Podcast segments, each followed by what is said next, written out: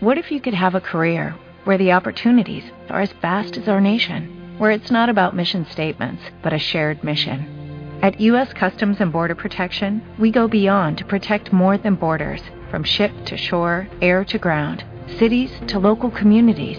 CBP agents and officers are keeping people safe. Join U.S. Customs and Border Protection and go beyond for something far greater than yourself. Learn more at cbp.gov/careers. Blog Talk Radio. Yeah. Mic check, mic check. One, two, one, two, one, two for you. Yeah. you know what I'm saying? Word up. It's that biblical, biblical theology, theology study the person of God, attributes. God's word is like a breeze in the tropics, and Jesus got the keys to the cockpit. He's the king, the priest, and the prophet. So please watch as we proceed with the topic. Uh, yeah. And that's biblical theology. That phrase alone, they give some people allergies. Uh, they say it's not practical enough. Uh-huh. Just give me Jesus, that will be enough. That seems plausible and logical. Nobody wants to be all cold and theological. But being a theologian's not optional. Cause when you talk about Christ, you're saying something doctrinal. Either it accurately portrays his majesty, or it's a travesty, or worse, blasphemy. You can do a global search. This mark is crucial to the health of a local church. The Christian life is a difficult odyssey. The faithful are a statistical anomaly. The enemy wants to trick us hypnotically. That's why we need that biblical theology. Lord God, deliver us from apostasy. The human heart is given to idolatry. The situation is critical. We gotta see the importance of biblical theology. What do I mean by biblical theology? The whole theme of the scripture and God's the key. It's following the Bible storyline, and the ultimate goal is seeing God's glory shine. What he starts, he finishes with dedication, a work of art from Genesis to Revelation, from God's creation, creation. to man's fall to redemption to consummation. His designs and structure each time will fluster. What mind can instruct the divine conductor? His worthiness sits enthroned in the heavens, sturdy and fixed. Romans 11:36. Biblical theology encompasses who God is, what He promises, and accomplishes. So clever, we behold His endeavors unfold. The greatest, greatest story, story ever, ever told. told. The Christian life is a difficult odyssey.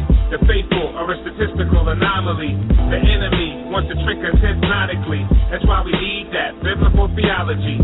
Lord God, deliver us from apostasy. The human heart is given to idolatry. The situation is critical. We got gotta see the importance of biblical theology. Yeah. The Lord has not decided to keep us guessing. Thank you, Lord. He gave us the word, providing us correction, and the spirit for guidance and direction. Biblical theology is like protection from ourselves and our improper reflections so we can follow the Bible, not just our affections. Otherwise, we will chop it into sections and not make the connections like the doctrine of election. And Satan is waiting to slice us in the mincemeat if our faith is a mile wide and an inch deep. Theology is like the root of a tree, which determines how rich the fruit's gonna be. And by God's grace, He'll breathe on us with His breath, lead us in His steps, show us His eagerness to bless.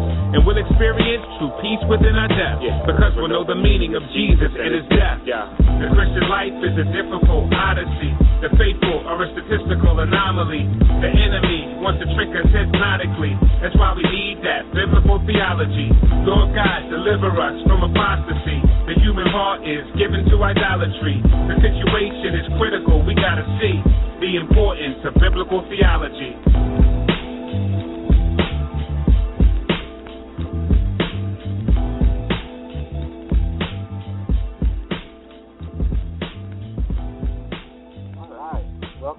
Another edition of Theology Now. Your host, Devin Pellew. So glad you guys could join us uh, for another episode. Uh, we've uh, been doing this show now since about June. Uh, have just been having a ton of fun with it. I've been able to have just some absolutely incredible good guests. Um, last week we were having some uh, some pretty bad technical difficulties, and from what I've seen uh, from other people who have blog talk shows, uh, they were also having issues. Looks like the uh, issues have been cleared up. Uh, but because of the problems last week, we ended up having to close uh, the show early. I I couldn't hear hear our guests, Uh, so what we wanted to do today was bring him back um, because the topic we find is very important. Uh, it's, uh, it's, it's when you deal with the doctrine of hell, you have Christians that attack it. Uh, you have cultist groups that attack it, and you also, of course, have skeptics. So we need to be able to uh, be able to have a, a reasoned defense for the doctrine of hell. So the show is, is very important, and uh, we wanted to bring so we're going to be dealing with that. And what I want to do, uh, first let me go ahead and open up in prayer, and we'll we'll kind of get into some stuff here. Lord, we want to thank you for another opportunity, Lord, to be able to come on the radio, Lord, and just proclaim your name, proclaim your truth. Uh, our desire, Lord, is to honor you first and foremost. We seek to give you glory. We seek to defend your word. Uh, we seek to be good ambassadors of Christ, which you called us to do. Second Corinthians 10.5 tells us we demolish arguments and every pretension that sets itself up against the knowledge of God. And we're called to be able to give a defense. First Peter 3.15, everyone who asks for a reason of the hope that's within us, to tell us in 2 Timothy 2.15, to study to show ourselves approved. And that's desperately what we want to do. So we ask, Lord, that uh, you be with our time, bless us, and uh, be with us this night. We pray this in the name of our Lord and our Master, Jesus Christ. Amen. All right. Well, I wanted to uh, let me get a few things to get out of the way. Uh, if you guys are not on uh, on if you have not found us on Facebook, uh, you can go to facebook.com slash theology matters with the Pellews facebook.com slash theology matters with the Pellews. Uh, we have a bunch of, uh, of our old podcasts there uh, that you can listen to, and uh, we've done a lot of good shows. We've uh, do we do we try and bring on some of the best guests uh, and some of the top thinkers of the day. We've had uh, we had Dr. Geisler, Norm Geisler on here. If you guys are familiar with some of his work, he's uh, in my mind, uh, probably the greatest living apologist. Um, we've had uh, Dr. Paul Copan, who came on, did a whole hour and a half answering objections. We've had Shandon Guthrie uh, and others. And uh, on, as well as that, we've also had uh, some debates. Uh, we did a, a debate with the Roman Catholic, uh, Devin Rose, uh, who debated my friend uh, Nathaniel Taylor on the issue of sola scriptura. Uh, we had my good friend uh, Mike Willenborg uh, debate uh, a friend of mine who's a Mormon on the doctrine of God. And uh, we plan actually to have a few more. We had uh, John Ferrer uh, debate president of the Atheist Experience, Matt Dillahunty, uh, which his show is is on uh, every week. If you guys are familiar with him, uh, and good news is I've actually been in contact with him and he has agreed to come back on the show. And uh, the last time he was on, it was the most the most downloaded uh, show we've ever done. Uh, I thought both John and Matt did a great job uh, explaining the views. Of course, you know I'm a theist, I'm a Christian, so uh, you know it's no guess where I come down on the issue. Uh, but you know, this show we really want to have good, reasoned, rational dialogue. Uh, we want to be able to to talk with those who, who don't agree with us and uh, have good, rational dialogue, and that's why we do that. Uh, you know, I've known people uh, who have grown up in in a Christian home, and I was I was one of those who um, you're not really taught how to defend your faith, and you don't know how to defend your faith. And I don't I don't blame my parents for this because they were they were new as well to being saved, so you know they didn't they didn't know a lot of this stuff. Um, but I see the the absolute importance uh, of it, and so with this show, the goal is to to be able to defend the faith, uh, to demonstrate that theology does matter. You know, we live in a time and an age where sadly the you know so much of the church has backed off of good, sound biblical theology. and we want to be entertained. We want to be kind of coddled. We just want to really a lot of times it's happening is we're making a god in our own image, in our own mind, and we want to talk about uh, a God who is love, and then we redefine what we mean by love, uh, and never look at any of his other attributes. So theology matters, and that's that's why we do what we do. So, kind of as a little update here, uh, next week we're going to have Eric Chabot on the show. Uh, last time he was on, we did a two-hour show on objections, uh, Jewish objections to Christianity. Jewish objections to Christianity it was a great show. A lot of people loved it. A lot of people have been uh, requesting Eric to come back. So we're going to do uh, a second show next week where we're going to dive into some of those uh, objections. Uh, if you have Jewish friends, uh, and I know you know a lot of Christians really enjoy kind of studying the history of Judaism, seeing how it connects uh, with the New Testament, and you know maybe you don't know how to share your faith uh, with uh, with someone who is Jewish, and uh, that would be a good show for you to be able to listen to. June 9th, uh, I am, or I'm sorry, May 9th, May 9th. Uh, I am so excited. Uh, we're going to be having uh, a guy that is that has been a, an absolute hero of the faith of, mine for for numerous years. I've, I've gave my testimony, I think, before about growing up in a in a Christian home, uh, but having a lot of questions, not having a lot of answers. One of the things that uh, that really uh, bothered me growing up was the creation evolution issue, and uh, I didn't know how to really resolve uh, a lot of the tensions that I saw uh, between what you think you're hearing in science class and what is actually uh, real good science. And so, uh, one of the first ministries that I ran into was Answers in Genesis. And um, at the time, uh, Dr. Jonathan Sarfati was working there uh, with them. Since then, um, they kind of broke off, and he, started another group, uh, Creation Ministries International. And uh, Jonathan Sarfati, he has written numerous books. Uh, he wrote. Uh, sorry about that. A little leftover cough. Um, but he wrote the book Refuting Evolution 1 and 2. And Refuting Evolution 1 is actually the best selling creationist book ever. Uh, it's well over, I think, close to, or even more than 500,000 copies have been sold. Um, he did a sequel to that called Refuting Evolution 2. And uh, what happened was during this time, PBS had done a series uh, called Evolution, and it was seven or eight parts uh, to that. And uh, as typical with PBS, uh, it was very much evolutionary propaganda, and you certainly don't see both sides fairly. And uh, so Jonathan Sarfati uh, wrote a book responding to them.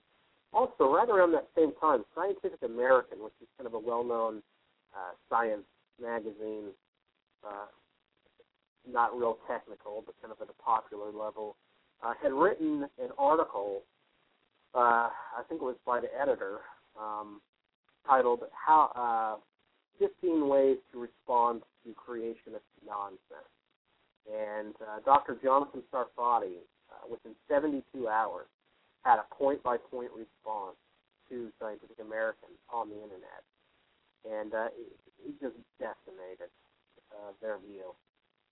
And uh, you can actually find that on the web. Um, but uh, I think, in fact, my memory recalls they threatened to sue Answers in Genesis unless they took it down and claiming um, copyright infringement or something like that. But bottom line is, of course, they don't want the other side to be out.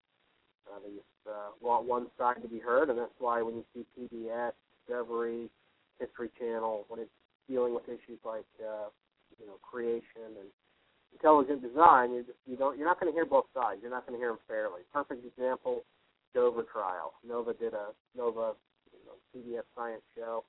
I uh, did a whole two-hour show on this few years back. It was, uh, it was ridiculous. It really was. So I say that all to say Jonathan Sarfati will be with us May 9th. And we're going to be looking at his book that he wrote as a point-by-point response to Richard Dawkins uh, Dawkins' book was called uh, The Greatest Show on Earth. And in this book, he attempts to um, give his best evidence and best proof for evolution. He says in his other books, uh, Climbing Mount Probable, um, The Blind Watchmaker, Selfish Gene. Some of these, he said that you know he, he looked back and he looked through the the work that he's done, and he noticed he's never really done a show or a book um, really just defending and detailing uh, the theory of evolution.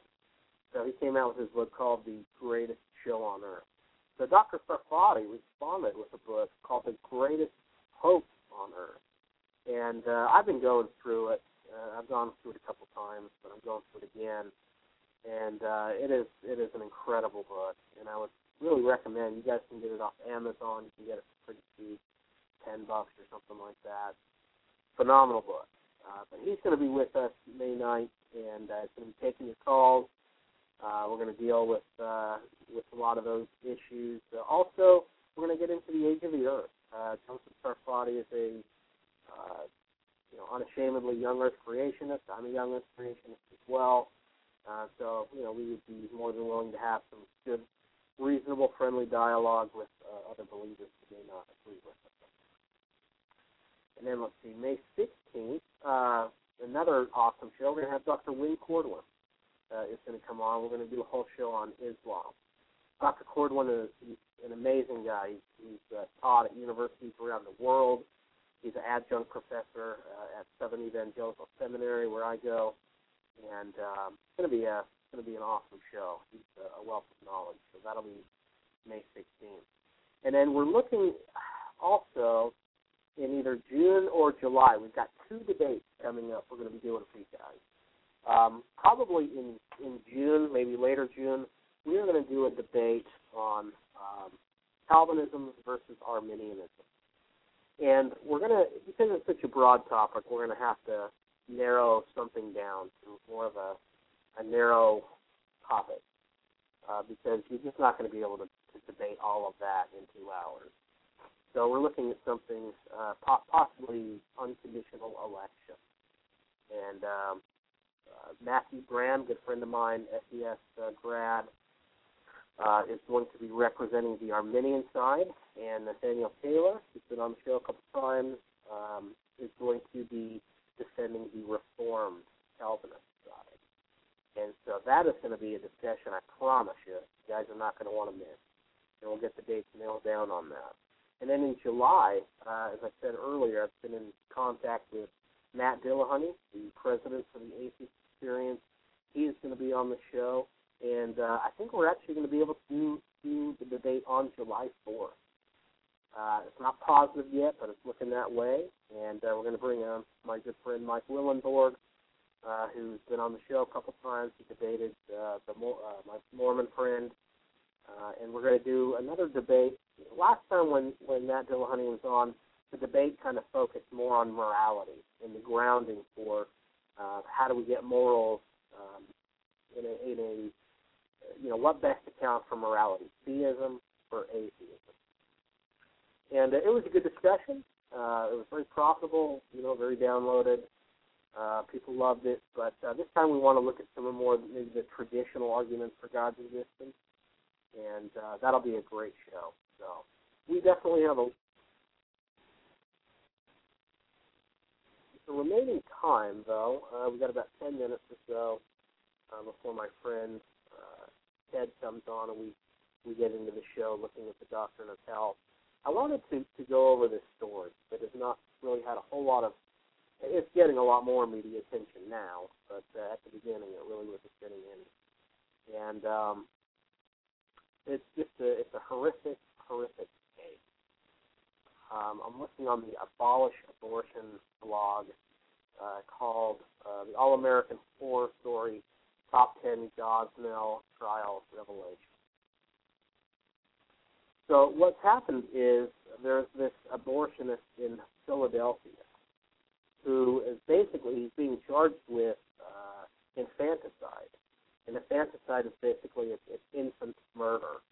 And there's been numerous cases uh, documented where this man, this abortionist, Kermit Gosnell, uh, after having delivered the babies alive, just did some absolutely horrendous, horrific things. I want to be clear, and I want to I want to tie this into uh, into my into kind of the larger picture here. Uh, I think all abortion is is murder, taking the life of, of an innocent human being. But you know, some of the some of the the, the the things going on in this case is just absolutely horrendous. So I wanted to look at uh, look at this article again. That if you're on your computer, uh, you can go to abolishabortion.com, and the, the story called uh, All American Horror Story Top 10 Gosnell Trial Revelation. Uh, maybe we start at number 10. Uh, it says it was revealed that on the night uh, patient, I can't even pronounce her name, I'm not going to do that, uh, died, the emergency exit uh, was found to be locked, and down a hall lay crammed full of broken office furniture and other debris. Workers could not find the keys, and emergency personnel sought a way to get there. Code blue patient out of the facility and into an ambulance. Some of the things that uh, that they have they have found in this facility, it's just it's unbelievable. I mean, it's uh, you know all kind of different medical codes, fire codes, sanitary codes uh, have been absolutely disregarded uh, by this man. And um, some of these things very well could have cost some of the people their lives that died while getting uh, abortions. Number nine, it says Gosnell's sister-in-law testified that it was part of her cleaning duty to dispose of the large bottle on the suction machine that would fill with blood and fetal remains. Um, just to be clear, this gets very gruesome and it's very terrible. Um, so if you have young listeners, you may you know want to to have them leave the room for a few minutes, uh, ten minutes or so. But I, I, we have to talk about this. We, absolutely have to talk about this. We need to get it out there. But it says she would pour the blood and the baby parts into the sink and grind them up using the garbage disposal. I mean, it really kind of shows you the way that these people view life and human life. Right in the dumpster, right in the trash, right down the garbage disposal. It is such a, a, a wicked, horrible, awful pagan practice It's such a terrible, unbiblical view of, of human life. It's just disgusting. Number eight says prosecutors have cited dozens of jars Again, this gets through some dozens of jars of severed baby feet as an example of Gosnell's idiosyncratic and illegal practice of providing abortions for cash for women pregnant longer than 24 weeks, uh, which is the normal cutoff there in, in Pennsylvania. Said that uh, the assistant district attorney Joanne Pescatore uh, mused that the jars of feet were some kind of bizarre trophy Gosnell cast. Number seven, uh, a baby was described being so large that his feet and arms hung out over the sides of the shoebox that they put him in. And when it's worth of Gosnell actually joked about the baby's size, saying, the baby's big enough to walk around with me or even walk with me to the bus stop. See, folks, these people are depraved. And this is really, it, it, it speaks to what is in the heart, what is in the human heart, the wickedness of man. They not only do such wicked, evil things, but they gloat about it. They find pleasure in doing it. It's fun to them. Their minds are so darkened and uh, they're so depraved. Uh, they, these people could actually laugh and tell jokes while committing homicide murder on these babies. Number six, another Gosnell clinic worker testified that she took photos of one particularly large baby, referred to, uh, to prosecutors as baby A with her cell phone, that was estimated about 30 weeks gestation. The baby had been alive born alive, delivered alive into a toilet where she then cut the baby's throat. It's unbelievable. It is unbelievable. You would think that the most innocent among us, most innocent among us, those in the womb, would be protected and would be safe. Sadly, those in the womb are targeted. Sadly, those in the womb, especially if you're a minority, I think it's two out of four African American women have an abortion. So the most dangerous place to be is actually the womb. Some cases, if you're a minority. Number five, uh, one day after a former employee described how she heard a baby scream during a live birth abortion, another worker at the Kermit Gosnell House of Horrors abortion clinic testified that she saw a baby jump when she snipped her neck in an abortion. The arm jumped, showing the jury by raising her arm. I mean, what you know? I just what do you say? What do you say to this, this kind of stuff? I'm not going to go further because it gets worse and it gets worse and it gets worse and it's more and more and more depraved. But I want to I want to point out, you know, the media has uh, has completely ignored this story. Uh, Mark Cahill, who uh, is a contributor on Fox News, was pretty honest about it. He said, you know, the reason people are ignoring this, and he supports abortion, by the way, uh, the reason people, the media has, has been ignoring it is because it's, uh, they think it's going to look badly for the abortion industry. It's going to look, you know, it's going to hurt their case. You know, there's been a real shift uh, in a lot of the way people looked at this uh, issue of abortion, and uh, we've actually seen seen a, a swing uh, in a lot of cases uh, in the country where now you are you are having people that uh, I think more people are pro-life, would consider themselves pro-life more than they would pro-choice, and that's a good thing. And uh, uh, one comment in the chat room says the media is ignoring this because they don't want people to see the truth, and uh, he's right. He's absolutely right. They don't want them to see the truth, and this is the truth, folks. Infanticide, murdering the baby after the baby's out of the womb, no different than murdering the baby in the womb. And I'm going to give you guys an acronym. Uh, Scott Klusendorf, you guys are familiar with him. Uh, he runs uh, LTI, got a, got a really good podcast, wrote the book, um, The Case for Life, does a lot of debates. Uh, go to YouTube, you can, you can watch some of his debates against uh, a couple of ACLU lawyers and those who defend abortion. He came with a very good acronym of really how to defeat almost all of your, your arguments for abortion because they're always going to fall normally into these same categories. Uh, the acronym is SLED, S-L-E-D, SLED. And the S stands for size. A lot of people will be in support of abortion or they won't they won't take abortion serious because they say what a small you know the the fetus is. Um, even if the you know even because life starts at conception, I think that can be easily demonstrated through scientific evidence. Life starts at conception. Um, it doesn't matter the size. It doesn't matter if it's the size of the, of the period on a page or Shaquille O'Neal. It's not any more human. There is no new genetic information added after the moment of conception. There's more genetic information added, but not new. At conception, all your DNA, all your programming for life, what color eyes, hair, da da da da da, that's already set at conception. Life starts at conception. So it's, it's, it's irrespective of size. A three-year-old's not as big as uh, you know as a basketball player, but that doesn't mean that the three-year-old is less human than the basketball player. They would still deserve the same right. The L, level of development. Well, a three year old is not as developed as a 50 year old.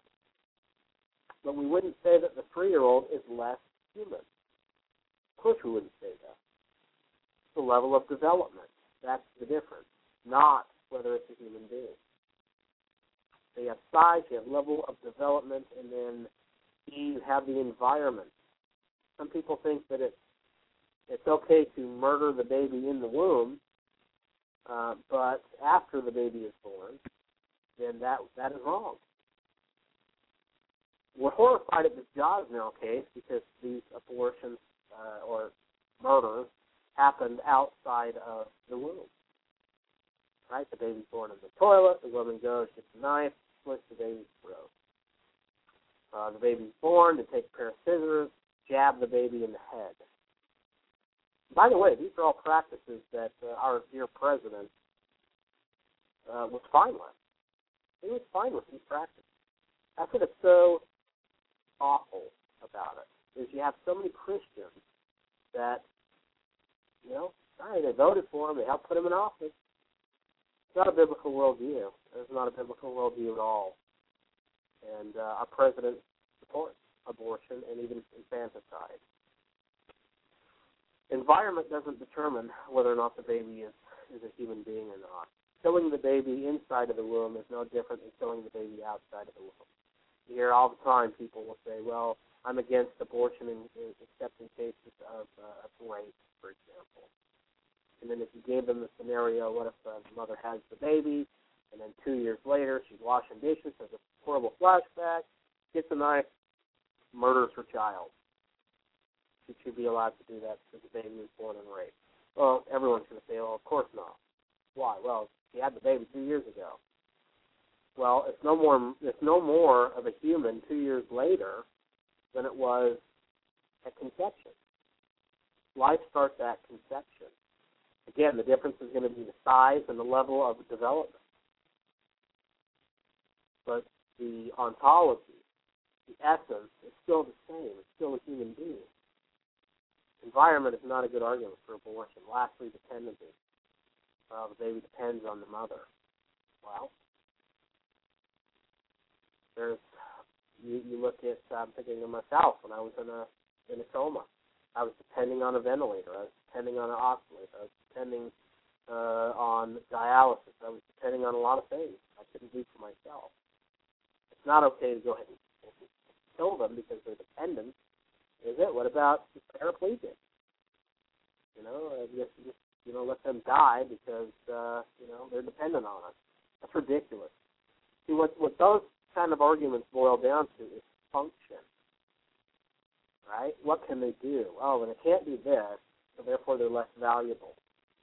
Well, I'll tell you folks, it's not the road we want to go down as a country. You think, well, you know, you're not a baby anymore, so you're safe. Well, no, not really, because those same arguments can be used for the elderly. What about your grandma? You might have Alzheimer's disease or, or another disease. She's dependent on another or not self-aware. Is it okay to kill them? Fox News is going to be doing a story on the Gosnell case, and uh, it's going to be going to be good. I would encourage people to listen to it, and uh, and definitely definitely get in there and uh, let it let it known. Share it on your Facebook, uh, email it around, get this stuff out. People need to know about this case. It's absolutely uh, horrific, and uh, really do need to get people aware of this case. So with that being said, we got our, our friend back, get our guest Ted. Uh, last week we were having some technical difficulties. This week we're back and forth. I don't think we've had any problems so far, so I think we're going to be good to go. Ted, you there? Yes, I am. How's it going, man? Doing great, David. Uh, good to hear from you, brother. Good to hear from you too, man. I apologize about last week for so many of those uh, doggone problems we were having. Hey, no problem. It's uh, not your fault, brother. well, we're glad you're back, and uh, hopefully have a good, smooth show this time around. So, I hope so too. Yeah, yeah. Tell us a little bit about yourself, Ted. Well, I'm uh, currently serving as the uh, executive director of CrossExamine.org. Um, with the ministry of Frank Turek. Uh, many people know Frank Turek from uh, Cross Examine TV. Uh, it's on the NRB network. Uh, also, he he co-authored the book with uh, Dr. Norman Geisler titled "I Don't Have Enough Faith to Be an Atheist." Uh, he also uh, wrote a book uh, called uh, titled uh, "Legislating Morality," also with Dr. Geisler. and he also wrote a book on same-sex marriage called "Correct, Not Politically Correct." Uh, you know, so a lot of a lot of folks are familiar with Frank. So anyway, I, I started working for Frank um, full time back in last August of t- 2012, and so uh, Frank and I have been friends for about 15 years, and it just seemed kind of like a kind of a natural fit. Uh, I also teach as an adjunct professor at uh, two schools here in Charlotte, two seminaries, at uh, Southern Evangelical Bible College, which is part of SES, the school that you and I attended, and also another school in Charlotte called New Life Theological Seminary, which is located in downtown Charlotte. So I've been doing I've been teaching seminary classes for about uh, about nine or ten years now. That's right. You were uh, you're my old Old Testament uh, professor there. That's right. I remember you were you were one of my star pupils. yeah, I about that. It's, uh, no, you you did great, Devin. We really did a great job, and we're really really proud of you, brother, and all that uh, all that you're doing for the kingdom. I appreciate that, man. Appreciate that a lot. Guys like you definitely poured into me and uh, have helped me so much. Well, thank you, brother. Tell us a little bit uh, kind of about Cross Examined and uh, you know what's the purpose and the, the mission and the vision uh, of Cross Examined. Sure. Um, about seven or eight years ago, uh, there was a, a report that came out, and I'm not sure exactly. I'm not not not clear on this, but I think it was Barna. It could have been another uh, research organization, but it it came out and it basically said that 75% of young people, that is, uh, high schooler students who graduate and go into college, when they leave, the, they grow. Those, in other words, those who grow up in the church, when they leave the church and they go to college, uh, 75% of those young people will not come back to church. And in fact, a, a very high percentage of those will actually uh, will actually go, you know, move away from Christianity and to a more secular worldview. And you know that that statistic came out again about you know seven or eight years ago, and, and, and some people said, well, you know, maybe that's a little extreme. Well, as the numbers have been coming in over the past few years, uh, that number is actually um, is, is basically hold steady, held steady, and uh, some new re- research that can, that's come out in Barna is showing that uh, a group called the Mosaics, as far as you know age group goes, in other words, the youngest uh, next generation that's coming up in America, they are they're actually more and more. Uh, Barna calls them post-Christian or extremely post-Christian. So uh, the younger the younger the demographic, the more secularized that they are. And so, uh, in the church, the, the cross examine exists to try to fill in the gap where the church is really not filling in the need of trying to provide solid reasons why Christianity is true. Um, as Frank has said, a lot, a lot of children will, a lot of kids will leave the faith uh, because they've never really been talked into it. They've never really, you know, they've never really learned, you know, Christianity was their parents' religion. It really wasn't their faith.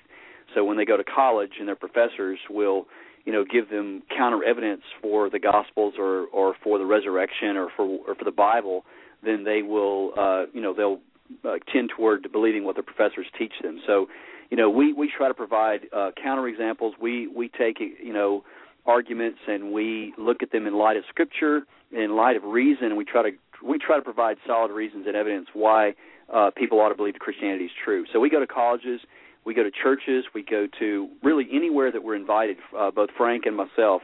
Uh, you know, me coming on just last year, but Frank has got a very very busy speaking schedule. He debates. You know, last week he debated David Silverman down at uh, Shreveport, Louisiana. Um, I speak my. You know, I can speak on anything that Frank does, but uh, Frank's got his thing. But uh, I, I kind of focus on the historical side of things. We uh, I talk uh, on archaeology in the Bible. I have a presentation called Digging for Truth which, uh, by the way, I'm actually uh, trying to convert into a book form right now. So, uh, if you'll pray for me on that. But uh, anyway, so it's really keeping me busy. And uh, this summer we've got uh, a couple of exciting things coming up. Um, people, if they have the if they have the the money and the funds to do it, Frank is actually going on a uh, Israel cruise and also the Footsteps of Paul cruise coming up at the end of May. And I think you can still sign up for it. Go to our website crossexamined.org and folks can uh, can check it out there. Also, uh, uh, Devin, we have a uh, a training event that we do every summer called CIA, uh, which stands for Cross Examined Instructors Academy, and it's it's three days of intensive apologetics training. So is for people who already kind of sort of have a knowledge of apologetics, but who want to take their apologetics training to the next level, and they want to teach at either their church or they want to teach small groups or whatever. Um, what we do is we train them on the cross-examined, you know, questions and the issues that Frank talks about. Uh, really, kind of focuses around four questions, and the four questions that we focus on are: uh, Does truth exist? Does God exist? Are miracles possible? And is the New Testament historically reliable? Those are the four questions that we kind of focus around. And uh, so this year we have at Cross Examine Instructors Academy, uh, I believe it's August the 8th through the 10th this year. And again, people can go to the website and check it out, CIA Academy. Uh, J. Warner Wallace, uh, who wrote a book called Cold Case Christianity, uh, also Greg Koukl, who Stand to Reason, Brett Kunkle as well, our own Dr. Frank Turek, uh, myself, as well as Dr. Richard Howe, and maybe a couple others. So um, a lot of a lot of great folks, uh, excluding myself, but uh, it's really good training because what you do is you actually you actually have to give a presentation in front of these guys, and it really helps you to know what you believe. Really, it really helps you to hone your skills and and your presentation skills. So um, you know, they're very, very busy. It's great. I love it. It's great work, and um, you know, there's there's just so much work to be done. It kind of reminds you of the words of Jesus. You know, the harvest is plentiful, but the workers are few. That's right. Let's look for a minute at the some of the objections that uh, people will give to apologetics. Some of the most ardent uh, people I seem to uh, end up in discussions with are Christians who think uh, that apologetics are just uh, useless, not, needed, and you see this all the time with um, they put almost like a dichotomy between faith and reason. How do you respond to that? Those Christians that would say you don't need evidence, you just need faith. Um, apologetics is um, almost viewed as an enemy, almost like it's, if you can if you can use reason and logic, then that takes away. How do you Absolutely, yeah. Well, that's the, that's the that's the issue, uh, Devin. Is how do we define faith? And from my understanding of Scripture, uh, biblical faith is not a blind faith. It's not a faith in faith. That's actually that's actually a philosophy called fideism. And nowhere in Scripture do I see the Bible defend this view that you have to believe apart from evidence. Um, the the Bible's very clear that uh, you know that you, you absolutely have to have faith in order to, to please God. And that Scripture's very clear about that. But God doesn't ask us to, to sacrifice our brain when we come to Him. Uh, you know, I believe that the Holy Spirit uses evidence, and that's the real question: is is uh, can the Holy Spirit save someone apart from evidence? And uh, and certainly the Holy Spirit does the work of bringing someone to salvation. But the question is, does he does he use that does he bring someone to, to Christ apart from evidence? And as a classical apologist, I believe that he doesn't. I think that the that the Holy Spirit uses evidence uh, in order to bring people to Christ. Uh, he uses, of course, creation. Uh, the heavens declare the glory of God. Psalm 19, Romans chapter 1, Romans chapter 2, verses 2 through 12, uh, all speak of uh, two areas in, in uh, what we call general revelation that speak that the creation speaks of God's glory and is evidence that there is a God. In fact, there's so much evidence that that Paul says that that men are without excuse. Uh, the second thing I would say, Devin, is uh, that we are commanded in Scripture to defend our faith. Uh, this is not just an opinion. This is not just some hobby of some Christians. We're, we are actually commanded in First Peter chapter three, verse fifteen. Uh, Peter actually says that um, that we are to set apart Christ as Lord in our hearts and always be ready to give an answer. And that Greek word for answer is apologia.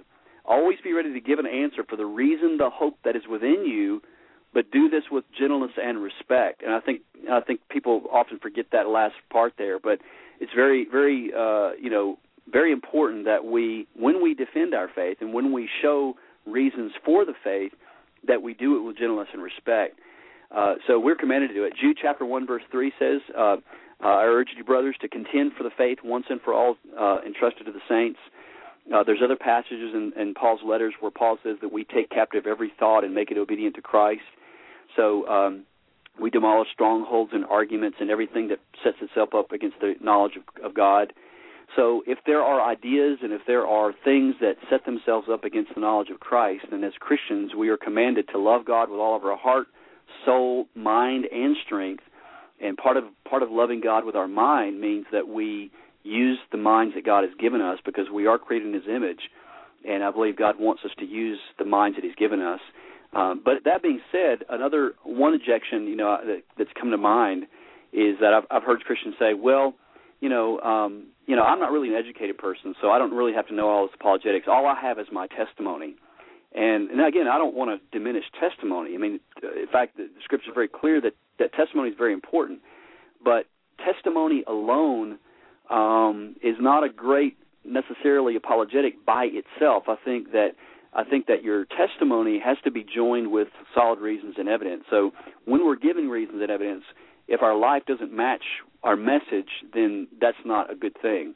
Um, we we want to be congruent with our with our message. Um, in fact, William Lane Craig said, I don't know if you have his book Reasonable Faith, but at the very last chapter, I don't know if Devin if you've read this, but the very last chapter, this uh, Craig says something very interesting. He says that it's it's, the, in fact it's simply titled "The Greatest Apologetic." And do you know what he says? The, who, what the greatest apologetic is? It's the assurance of the of the Holy Spirit, right? No, he actually says the greatest apologetic is your life. Oh, okay. That's what that's what Bill Craig said. So wow.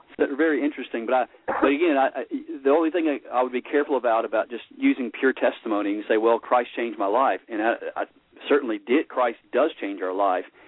But you know, the thing about that is other other Christians or uh, excuse me, other religions could say that as well. You know, the Buddhist Yeah. or uh, the Muslim Mormons. or Well, you know, we we- saw the Mormons. You know, Mormons were some of the nicest, uh, most moral people you'll ever meet. You know? Absolutely. So, again, and again, not to diminish our uh, person's testimony, but um, if we're just if we're just pitting someone's experience against another person's experience, then that's not, to me, a proper way to adjudicate or to judge between two worldviews. As well, my experience versus your experience, because there's got to be something outside of our experience by which we ground reality. And uh, again, we, you know, you and I believe that truth is external to our minds and that we can know it. So, anyway, that's that's my thoughts on that. Good. We got about 15 minutes left before we switch gears and go into uh, the doctrine of hell. Uh, maybe listening and have some questions uh, regarding apologetics and the need for it. Um, call in at seven six zero five four two three nine zero seven. That's seven six zero five four two three nine zero seven. Love to take the calls and we'll get right through with Ted. Uh, Ted, let me ask you: um, when you're dealing with some of these uh, these college students, and they ask you, um, and I'm sure maybe there's even parents out there listening now uh, who have kids that uh, have been brought up in the church, they just kind of seem to be uh, drifting off.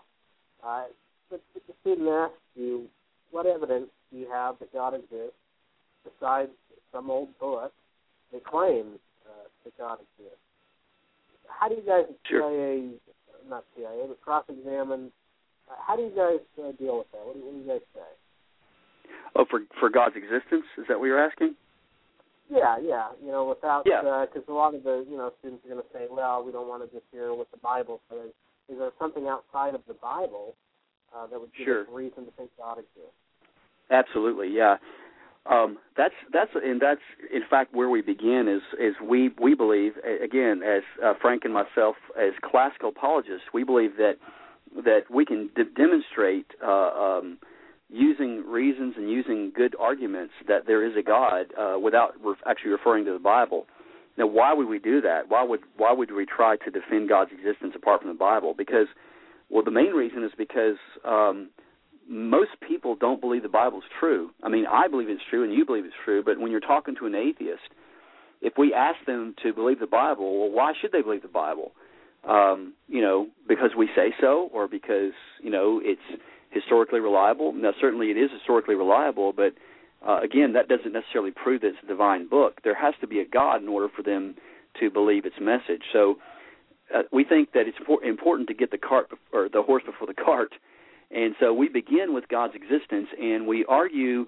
At least Frank, Frank and I, we argue from three basic uh, arguments: we the cosmological argument, the teleological argument, or rather the design argument, and and then the moral argument. And in a nutshell, uh, it basically goes like this: the cosmological argument begins with the origin of the universe, uh, which essentially sa- says that um, uh, argues that there must have been a first cause of the universe that must have been outside of the universe because science, um, in particular the science of cosmology and astronomy, shows that the universe came into existence out of nothing a finite time ago. And if the universe came into existence out of nothing, and the universe is, uh, as cosmologists have defined it, is all space, time, and matter. If if the universe came into existence out of nothing, then there must have been a cause outside of the universe. In other words, outside of time, space, and matter, that brought it into being, and that that being, whoever or whatever it is, must be very powerful and very wise because the universe is amazingly designed. Uh, you can look at this with the anthropic principle and other principles in cosmology and astronomy. So, uh, so if the first argument is the cosmological argument, which basically says that the universe couldn't have caused itself, and I would just point out if you can't follow that, if people can't follow that argument, that I would just I would simply just say this: if you're with someone and you don't know what to say, just ask them this question: Where did the universe come from? How did it get here? And they're going to have to say, well, the universe caused itself, or the universe was caused by something greater, or we don't know. Um, but but what what what I would say is that the, there's very strong scientific evidence that the universe was created by something outside of itself, which sounds a lot like. In fact, it's a very very small leap. We talked about faith earlier. It's a very small leap to go from uh, talking about you know God and then evidence for God it's a very small it's not a giant leap of faith but there's evidence that there is a creator designer of the universe that brought it into being so it's kind of a small step to go from cosmology to genesis 1 1 there's very very strong evidence for that the second argument would be the design argument and it basically goes like this um, every design implies a designer there is design in the universe therefore there must be a designer and uh, you can look at design on the macro scale, the scale of the very large. You can look at uh, design in the macro, uh, micro scale, and the scale of the very small. In particular, DNA. And DNA is a essentially a software code. Um, now, the DNA molecule is the most complex molecule known to humans, known to mankind. And the issue with uh, DNA is the fact that it actually contains genetic code. And code and information, or and what uh, what Stephen Meyer calls complex specified information. So this is information that is has instructions to it. That doesn't come from the natural world. We don't find informa- We don't find the natural world producing new and complex information, increasingly complex information. Um, that only comes from a mind. So DNA contains this software code. In fact, even Richard Dawkins even said that that if we could find something that had like a signature in it, like a like a message, uh, then we could deduce that there may be a creator. And Stephen Meyer wrote a whole book on it called Signature in the Cell. And the signature in the cell is DNA. So uh, this evidence of design in the cell, in fact, the deeper that we probe into microbiology, the more complex and the more interlocked everything is. That really, uh, it's really painting a, a, a really dark scenario for the Darwinist uh, who wants to say that natural selection or that or that excuse me that that natural random processes caused all this stuff. Um, so that's the design argument, and then the moral argument says that um, that there are absolute moral laws, and atheism can't account for these moral laws. Therefore, there must be a moral lawgiver. So if, if you have an atheistic worldview, then how do you account for these absolute moral laws? Because around the world, you find every civilization, every culture has these basic set of of moral principles that you know they may disagree on some of the finer points, but there is a fundamental basic idea of morality are uh, found around the world, and that common morality is called the natural law, the moral law. Uh, Dr. Budziszewski, Professor Budziszewski at University of Texas uh, at Austin, says that um, that he basically says it's written on the heart, and that's actually uh, goes back to Romans chapter two, where the Apostle Paul makes reference to this as well. Paul says in Romans 2, he says the Romans who don't have the Ten Commandments, they don't have the law. He says that they show the ha- that they that people have the law written on their hearts, and uh, people know inherent right and wrong. So the idea is, where did that come from? Um, that only comes from a moral lawgiver. So that would be the moral argument. C.S. Lewis said uh, that you know one of the biggest things that kept him from coming to God was a belief in evil. But he said, "Well, well, how, but how did I know what evil was if I knew if I didn't have a, some idea of what the good was? What what what was I, why was I calling it evil if I didn't already have some idea of the good?" So the moral law argues that there is an absolute moral law, or else we wouldn't be able to tell the difference between Mother Teresa and Hitler. As, well, we we could tell the difference, but we couldn't justify the difference uh, in grounded in reality. So that's, that's those are the three ways that we we sort of do that. That's good, and that's uh, that book I really recommend. I don't have enough faith to be an atheist. That's, it's like the number one book I think I recommend to people that are, um, you know, that are having questions. I, I remember it was last summer. You know, with a good friend. Um, it's actually it finally was my brother's friend, my brother-in-law's best friend, and uh, he was just having all kind of uh, questions about the faith. I remember we met him for lunch, and uh, and he just had so many questions about. Uh, well, one of the big ones is the doctrine of hell, which we're going to talk about tonight. Um, but also, you know, how do we know God exists? How do we know the Bible is reliable? Remember, I spent almost an hour with him, kind of trying to answer his questions. And uh, at the end, I gave him that book. I don't have enough faith to be an atheist. Oh, and, cool! Uh, I remember within two hours, uh, he had he was on a Facebook saying he just read like two chapters.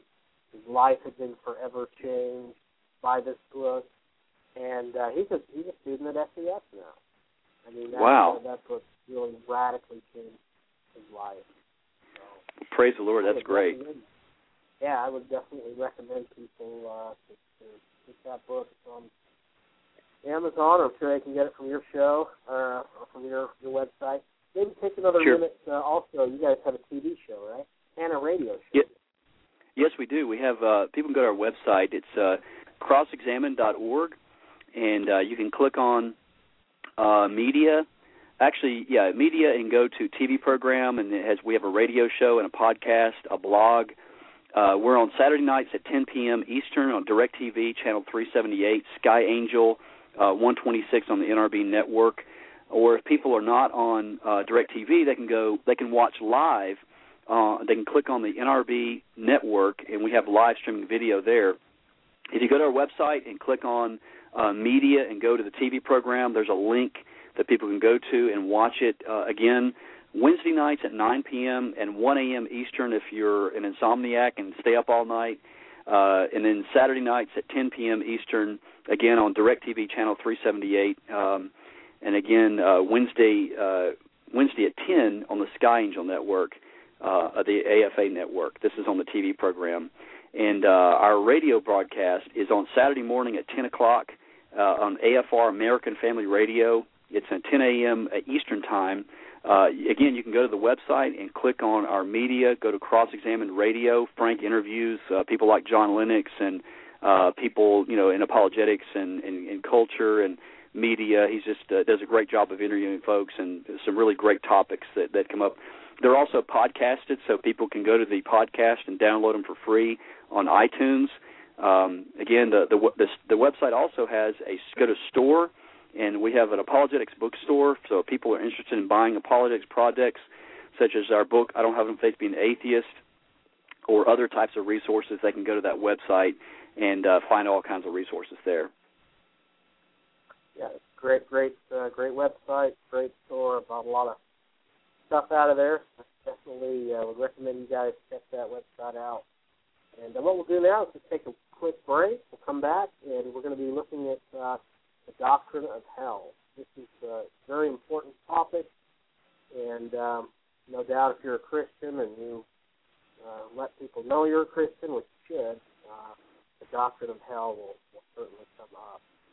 Uh, with that being said, we will go ahead and uh, we'll take a break, and then we'll come back and we will jump into the doctrine of hell.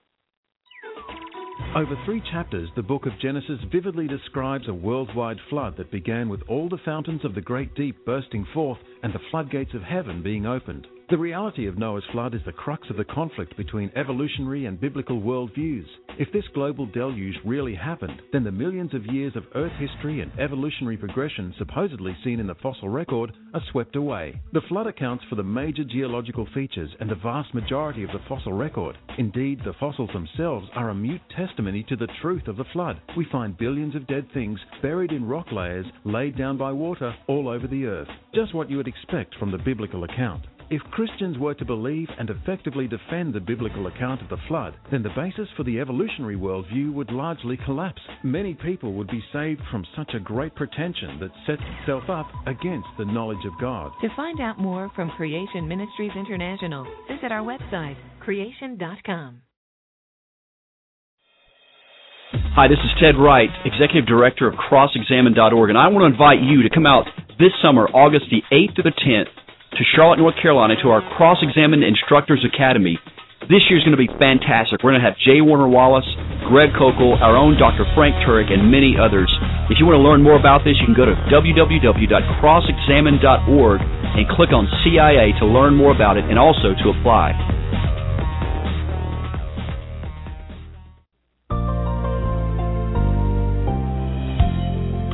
This is John MacArthur with another edition of Portraits of Grace.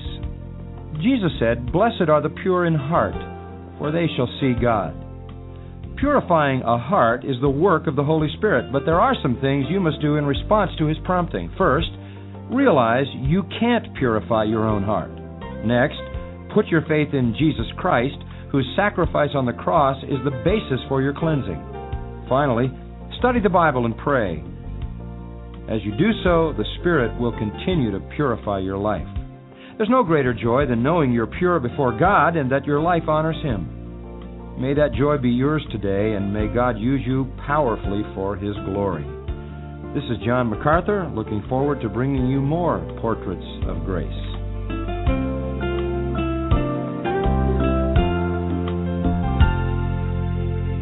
My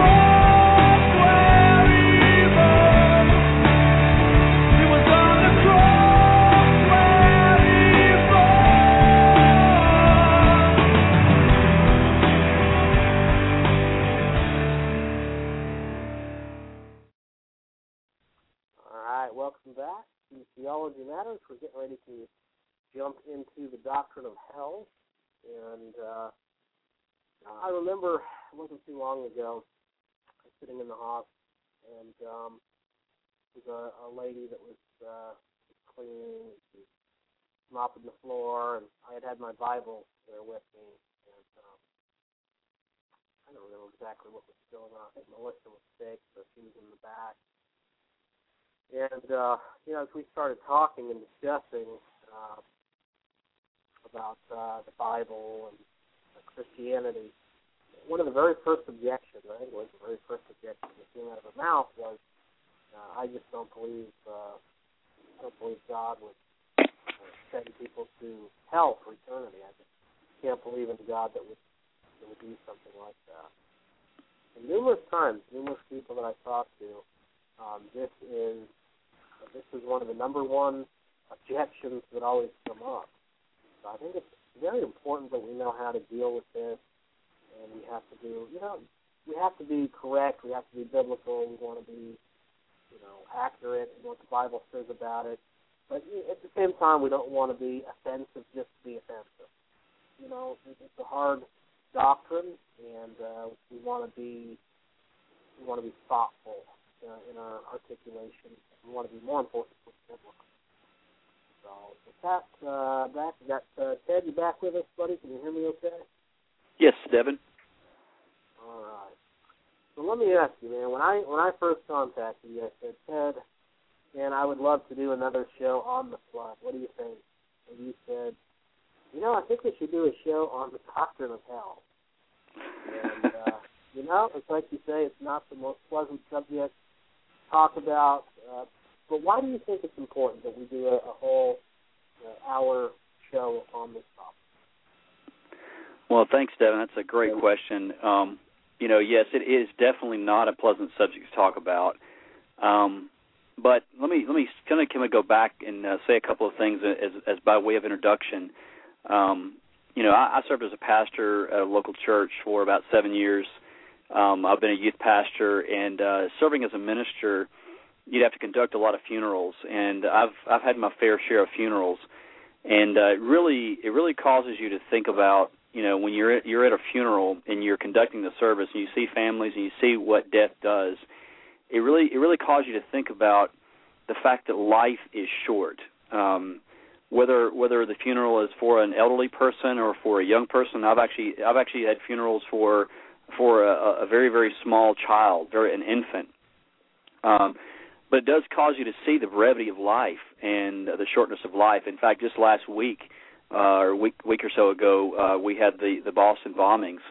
Um, you know, it's according to the CIA, uh, the Central Intelligence Agency. Um, they say about 154,000 people will die every day. Um, in the United States alone, two people will die every second. So if you think about that, every second, uh, and I don't know on the math, I can do the math on that, but for however long show your show is on in America, that's two people will die every second. I don't know how many seconds are in it. I guess would it be, I don't know, times 60, 60 seconds times whatever, how many minutes. You do the math on that. That's a lot of people dead in just the time that we've had this radio show. So I think we need to start the discussion by just talking about the fact that life is not all there is. Um, this life. I mean, that's that's the question. I mean, the the, the fundamental question is: Is there a life beyond this life? Um, is there is there an afterlife? Do people survive death? Um, you know, since the time of the Egyptians, you know, people have had a, some sort of belief about the afterlife. And what's interesting today is that we see in our culture um, a move, at least at least in Western civilization, we see a move, a shift toward more more and more uh, secularistic worldview. Of course, the Hindus believe in reincarnation. Uh, Buddhists believe in uh, nirvana, or you know, uh, which is basically the escape from samsara, which is the continuous cycle of birth and life and death and reincarnation. And then in Islam, of course, uh, Muslims believe in an afterlife as well. They definitely believe in an afterlife. Um, how you get there is the key. That's another uh, key thing in this whole issue. Uh, and then, of course, atheism, the belief that there is no God and there is no afterlife, that all we are is just material matter. Um, you know, they they have no belief in an afterlife at all. And um, w- what I find interesting is that and again, I don't I know that we're not doing a show on this, but I just want to mention this just for those who are out there maybe listening who are atheistic or more materialistic. Um, there have been some very interesting cases that have come to light in recent days uh, where people have, you know, because one of the arguments uh, for again again the secularistic or materialistic worldview is that all we are as human beings is just biological machines and some of these reports have where people are basically reported as medically brain dead, their heart's not beating, they have no brain waves, and yet these people come back from these experiences where they sort of kind of have this out of body experience. And I'm not trying to defend that right here. All I'm saying is at minimum what that shows is that there's something more to human beings than just matter. That there is a there's something eternal about a human being. And so if that is true, if there's something more to humanity than just mere matter, then the question of hell becomes a vitally important question. If there is a place uh, where people will go and be tormented forever and ever, and if they survive death, then wouldn't it be a wise thing to talk about that place and to warn people not to go there if there is in fact such a place? I'll, I'll look at it this way: uh, think about this: if you had a friend, and uh, you know you're you're very good friends, you're pals, you've been knowing each other for years, and you find out that your friend con- uh, contracts this horrible disease, and you and, and they're going to die. Basically, if they don't get a cure for this disease, they are going to die, and you'll never see them again. But somehow or another, you you uh, befriend a scientist, and the scientist actually has a cure for the disease, and he gives you the cure. He actually gives you the cure so that you actually have the cure for the disease. Why wouldn't you tell your friend about the cure? Um, but you know, if you expand that out exponentially in eternity um, for believers, for Christians, uh, now we're talking about Christians. If Christians believe truly that Jesus Christ is the way, the truth, and the life, and that no man comes to the Father except through Him, then why would they not share that with their loved ones, with their friends and their family and coworkers? Um, because eternity is at stake, and so so I think the discussion needs to begin with the fact that um, that there does seem to be evidence that there is an afterlife, and if there's an afterlife, then um, there's only one person who's ever claimed to have come back from the afterlife and has survived death, and of course that person is Jesus Christ. And and what Jesus says about the afterlife is uh, of utmost importance. And there's again, I know this is not a show on the resurrection, but as many of uh, many of the listeners know and are maybe familiar with, there are some amazing arguments uh, and, and in, fact, in fact, some amazing evidence in, in the Gospels and outside the Gospels that the resurrection is actually true. That Jesus literally, bodily rose again from the dead, and Jesus spoke about he spoke about these places. He reported about them. He taught about them before he went to the cross, and he talked about them after he went to the cross. So, so Jesus uh, Jesus' words are vitally important in this discussion. And so I think a good place to begin to, uh, a discussion about hell is uh, to look at the Gospel of Luke, chapter 16, verses 19 through 31. And this is, of course, the story of the rich man and Lazarus, which is a story about uh, two people uh, passing away physically and going to the next life, or what we call the afterlife. So, does that kind of sort of make sense? A good place to begin, Devin? Yeah, I think I think so. I, I was just going to say, kind of as a quick comment. Um, I don't know if you've seen the video. Uh, you know who Penn? Um, I think his last name's Gillette. You know Penn and Teller.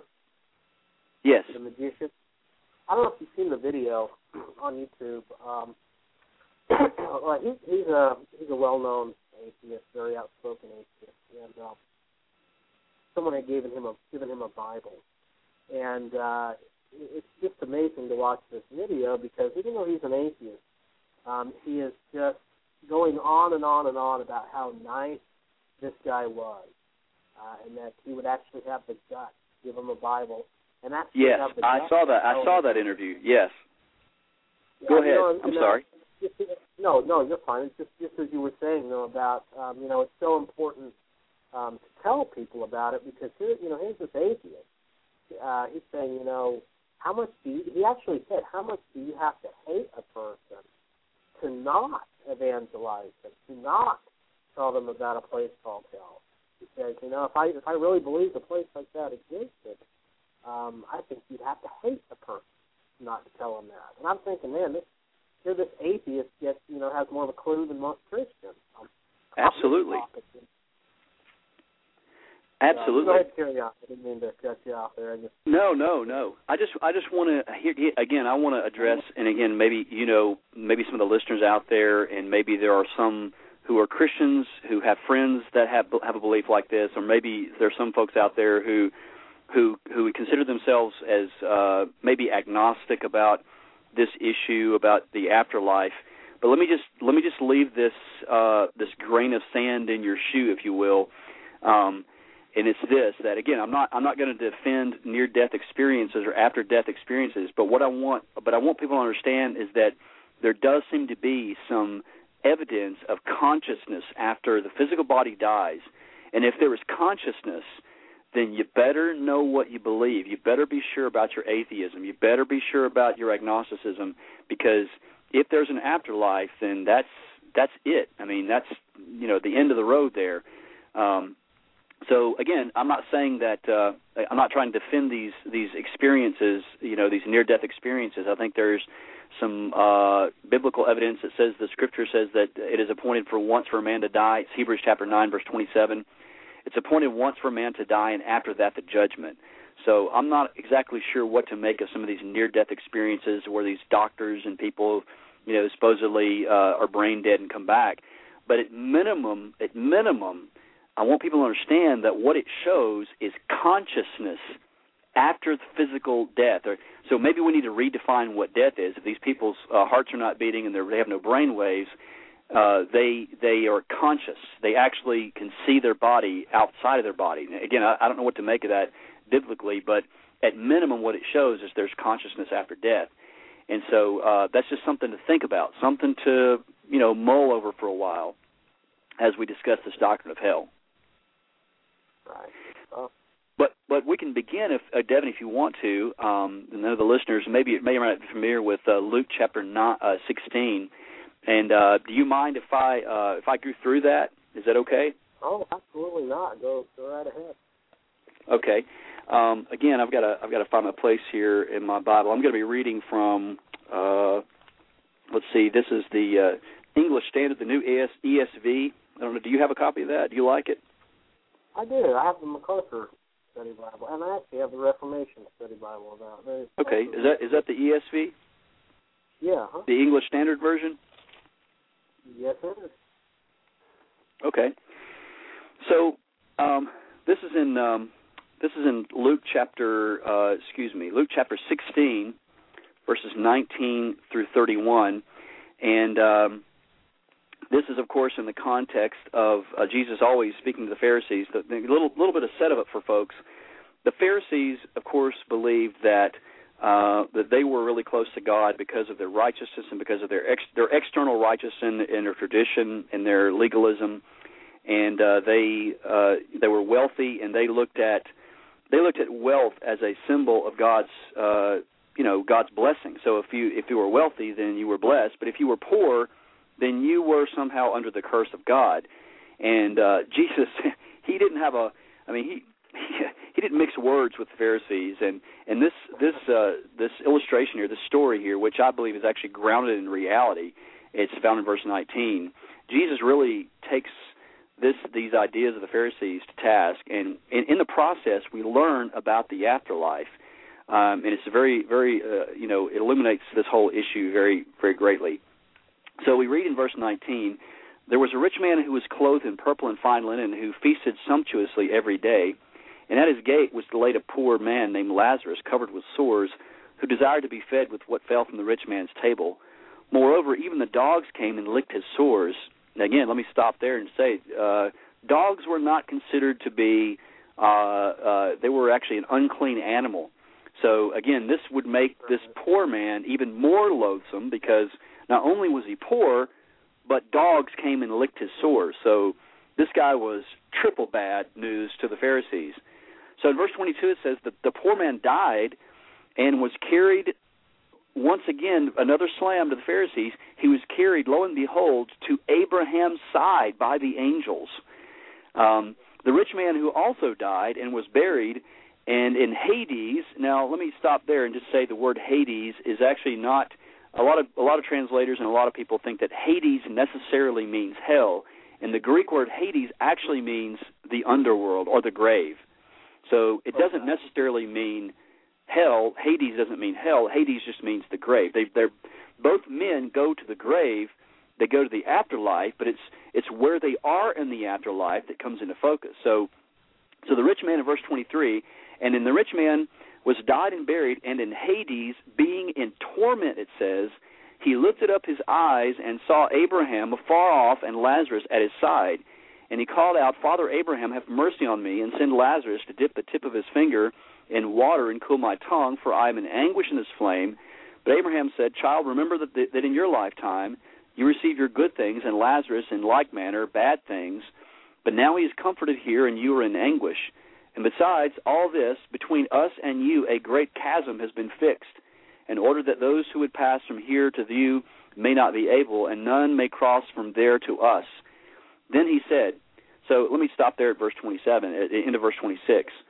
So what Jesus is saying there, what what the rich man is asking Abraham is that if there's any way possible that we could that I could get out of here, and what what seems to indicate here is that there's no way that there's a great chasm, and that uh, there's there's no way that you can go from here to there. So verse Almost- 27 he says, "Yeah, almost go ahead." sounds the way, the way it is, almost like it's an, an impossibility, right? Oh, absolutely. It's an impossibility. It's a it's it's eternal. And then he said so so the man recognizes this in verse 27. Notice he says, "Then I, then I beg you, Father, to send him." Now notice what he what he asked Abraham to do is very interesting. He asked Abraham to send Lazarus, now who was dead and in in Abraham's bosom. He said, "If you would send Lazarus back to my father's house, for I have five brothers, that he may warn them lest they come to this place of torment. But Abraham said, They have Moses and the prophets, let them hear them. And then he said, No, Father Abraham, but if someone uh, if someone would uh, go back from the dead, they will repent. But notice he says in verse 31, he said to them, If they do not hear Moses and the prophets, neither will they be convinced if someone should rise from the dead. Very interesting. A lot of great, interesting stuff going on there. So Yeah. what he's saying is there is that even if there's even if Lazarus were to come back from the dead, Abraham says even even if Lazarus were to come back from the dead, that these brothers still would not believe, still would not believe. Now this is a kind of a, uh, a foreshadowing, if you will, of the uh, of the Pharisees, because of, because of course Christ rose from the dead and appeared to many, and and even his own disciples, some of them didn't believe as well. So. Uh, so there's a lot of things it brings into focus. It, for for one, it brings into focus the unbelief and the hard-heartedness of the Pharisees and their idea of righteousness. But it also illuminates us on this idea of the afterlife and and on hell and what that is. So uh, so the question becomes, what exactly is hell? I mean, that's that's a great question, and I don't know if you know people have ever it's been you know been defined. Um, but hell is not people think that hell is that people cease to exist. That well, you know, if someone goes to hell, then you know they just kind of just go to sleep and they just don't exist anymore. But according to Scripture, Scripture seems to indicate here in Luke chapter 16 that there is that there will be consciousness uh, in hell. In fact, not only there will, will there be consciousness that Lazarus knew who he was and the rich man knew who he was, he also knew who his brothers were and he could not get out, and uh, he had memory. So there will be. It seems that there's going to be consciousness, and there's going to be memory, and uh, in in hell, whatever whatever hell is, there's going to be consciousness and memory. Um, the second thing that uh, we point out about this is that um, it is not cessation. In other words, uh, he didn't cease to exist. He did his he survived his body. There was something apart from his body that survived his body, and he did not go to be with God. Uh, he went, you know, again to this place we call a place of torment, in which he asked, um, you know, if if he could do if he could uh, have his tongue quenched with just the tip of water. Now, again, now that wasn't in the text, but one of the things because I do teach the Old Testament, uh, I think listeners should understand that the biblical images of hell actually derive from an actual place uh, that it's actually located outside Jerusalem. It's actually located southeast of Jerusalem in a place called uh, Ge Ben Hinnom, or the Valley of Ben Hinnom. Uh, now, this is a place in which, uh, back in the Old Testament, that the idolatrous Israelites would actually offer up child sacrifices to the god Molech and Baal or Baal, and this is can be found in Second Chronicles chapter 28, verse 3, Second Chronicles 33, verse 6, Jeremiah chapter 7, verses 31 to 32, Jeremiah 19, verses 2 through 2 through 6. So, uh, if folks are not familiar with the god Molech, uh, essentially the god Molech was uh, was a god in which the, where they would form an idol and it would be made out of metal or iron, and it would be hollow in the middle. It's kind of like a uh, an animal shaped god, perhaps like a cow, and it had arms outstretched, and uh, and they would light a fire in this idol, and they would actually place their children on the hot, flaming hot uh, arms of this idol. They would sacrifice the Israelites would, and they were they again they were following the pagan practices of the Canaanites and and Baal as well. So this is a place in which Israelites offer it. So it was a very wicked place, and then eventually it turned into a uh, it turned into a place of a garbage dump heap. So if you had something that died, if you were an Israelite living around Jerusalem, and there was something that died, that you would actually go and uh, you know put your you know if your donkey died, if your goat died, or whatever, you would go and put your donkey in this big burning garbage heap. It says where uh, Jesus later on in the, in the Gospels describes hell as a place where the worm does not die, the maggot does not die, and the worm is not quenched. And the imagery again is taken from a literal place that really did exist outside Jerusalem. I had an interesting story uh, that I can share on that, um, if you don't mind me sharing. It's kind of gross. Can I share a, kind of a gross story? Oh, hey, we love gross stories. Okay. Well, again, I don't I don't mean to be I, I'm not trying to make light of this at all, but I'm just trying to bring some imagery to this idea of the Valley of Ben Hinnom, where the image of hell comes from.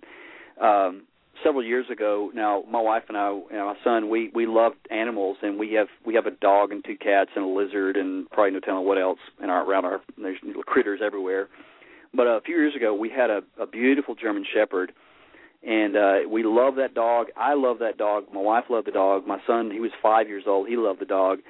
And his name was Max. And uh to make a long story short, he was he was not quite a year old yet. He was just a beautiful German shepherd, full-blooded German shepherd, full of energy, full of life. Uh beautiful, beautiful German shepherd. And anyway, uh he was out playing one afternoon and we put him up for the night and we, he was in his kennel uh outside well we had him out kind of located outside in this uh area because he was he was starting to shed and it was warm outside. So we kept him in the kennel at night and he wasn't acting right. And eventually, I went out there to check on him about eleven o'clock. Before I went to bed, I went to bed around eleven o'clock. I went to go check on him, and uh, to my shock, I could not, I could not believe it was like a kick in the chest. He was laying dead in his cage, and it just, I was like, "What happened to to Max?" It just, I could at first I could, didn't believe it. I went and got my flashlight, and then I went and shined it on Max's head, and sure enough, he was completely dead. It just, it broke my heart. I went in and told my wife, and she couldn't believe it either. She went out there. We both just cried, cried, cried. Uh, that was the hardest thing to do was to come back and tell my son. You know, that morning, uh, five. Can you imagine telling a five-year-old their their dog has died? That was a that was probably one of the hardest things I ever had to do. But but here's the here's the the thing that really that I'll never ever ever forget. Um, well, because I didn't know why he died, um, I wanted to to find out why why is my perfectly healthy German Shepherd why was he why did he die? So we found the place that uh, does autopsies on pets, and uh, we had to take him. I had to take him. That was another hard thing. I had a very good friend of mine who helped me to uh, put him in a uh, kind of a tarp, and we had a truck, and we uh, took him to this place. Now, this place that I, we took it to is a place where they actually test the you know when farm animals like cows or horses when they die uh there's a giant huge dark freezer that they put these dead animals in. And we so we had to back up to this back um you know delivery area where these all these animals were and they opened up this this this huge metal door. And they opened up the metal door and the smell that came out and the just the cold dark death of that smell and then I went in there and I saw all these animals, just just, dead animals everywhere, and I just I just broke my heart that I had to take my my beautiful German Shepherd and put him in this cold, dark, dead place with these animals, and uh, and then I remembered the imagery in the Scripture about the Valley of Ben Hinnom, and about the imagery of hell, and, and about this place where there's nothing but death. It is the very it is the very place of death. So um, you know, people think that when you die that that's it, but the scripture talks about a place, uh, something called the second death. Whenever scripture talks about second death, it doesn't mean that you cease to exist. It means that you go to a place where there is the, it, it is the place of death, and I think that's I think we've taken the sting. I think in our modern culture, modern Christians have taken the horror out of hell uh, Dante in in the Middle Ages, um, you know, portrays it, I think, in a very very illustrative fashion. But it is a horrible, horrible place that no one should go to. And I think that this is the imagery in hell uh, that we see. Uh, and the valley of the valley of, in, of Ben Hinnom is also an appropriate image of hell, due to its uh, due to its deposit of the bodies that were slain in battle by God's judgment, also found in Jeremiah. So there's a lot of biblical imagery of hell in Scripture. The other imagery in, in, of hell that we see is the, the and the question that people have is the question of fire. Well, is there is there going to be actual fire? Will there be fire in hell? And again, let me just uh, just point out a couple of passages here. Um, in uh, Jude chapter 20 or Jude verse 23, uh, evangelism is described as this quote, snatching others from the fire.